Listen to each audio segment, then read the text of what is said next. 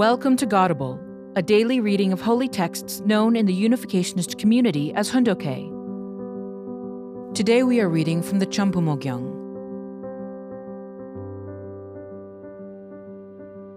Champumogyang, Book 4 Salvation through the Holy Marriage Blessing. All people are fallen due to original sin, and it is true parents' fundamental mission to save them. The centerpiece of this mission is the providence of the marriage blessing, which eradicates original sin and fallen lineage. The marriage blessing is the ceremony through which the evil lineage stained by Satan is converted to the lineage of goodness rooted in God. It is the important ceremony that restores the order of love with God at the center and eradicates the disordered love engendered by Satan through the fall. The providence of the marriage blessing under the auspices of the true parents is the starting point for realizing the ideal of one family under God. The marriage blessing ceremonies began with three couples on April 16, 1960. Then the 36 couples, 72 couples, 124 couples, and 430 couples were blessed on the tribal and national levels.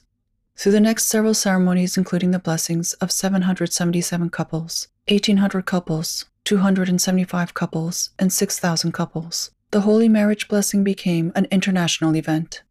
At the 6,500 couples blessing, largely between Korean and Japanese spouses, for the first time the majority of the couples were international. From the time of the 30,000 couples blessing, the blessing expanded to a global scale, with the inclusion of simultaneous international satellite blessing ceremonies.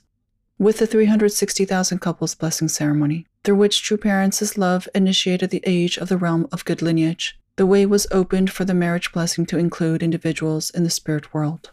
On November 29, 1997, with the first spirit world marriage blessing ceremony, performed as part of the 40 million couples blessing ceremony, true parents established the cosmic realm of the blessing and began to liberate the spirit world. Hand in hand with the marriage blessing, true parents carried out the pure love movement and the true family movement on an extensive scale. These seek to offer fundamental solutions to the global problems of youth immorality and family breakdown.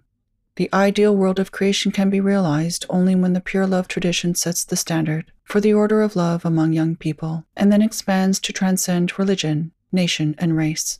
In other words, God's will can be realized when the marriage blessing expands, gains popularity, and takes root as the central tradition in society. True parents have made it clear that blessed families need to be concerned about and live for their tribe, their people, their nation, and the world before their own family. When a blessed husband and wife honor each other as the person who stands in the position of God, they set the example for those around them. As such, blessed families are to take the lead in the restoration of their tribe, their nation, the world, and all of heaven and earth. True parents organized them into trinities and emphasized that the couples in each trinity need to live together in the same house experiencing the love of brothers and sisters. They are to establish the tradition of community life through which all people can live together and love one another, transcendent of nation, race, and religion. Thank you for listening to today's episode of Godable. Godable is brought to you by the National Victory Fund and support from listeners like you. To donate, visit godable.org. Thank you.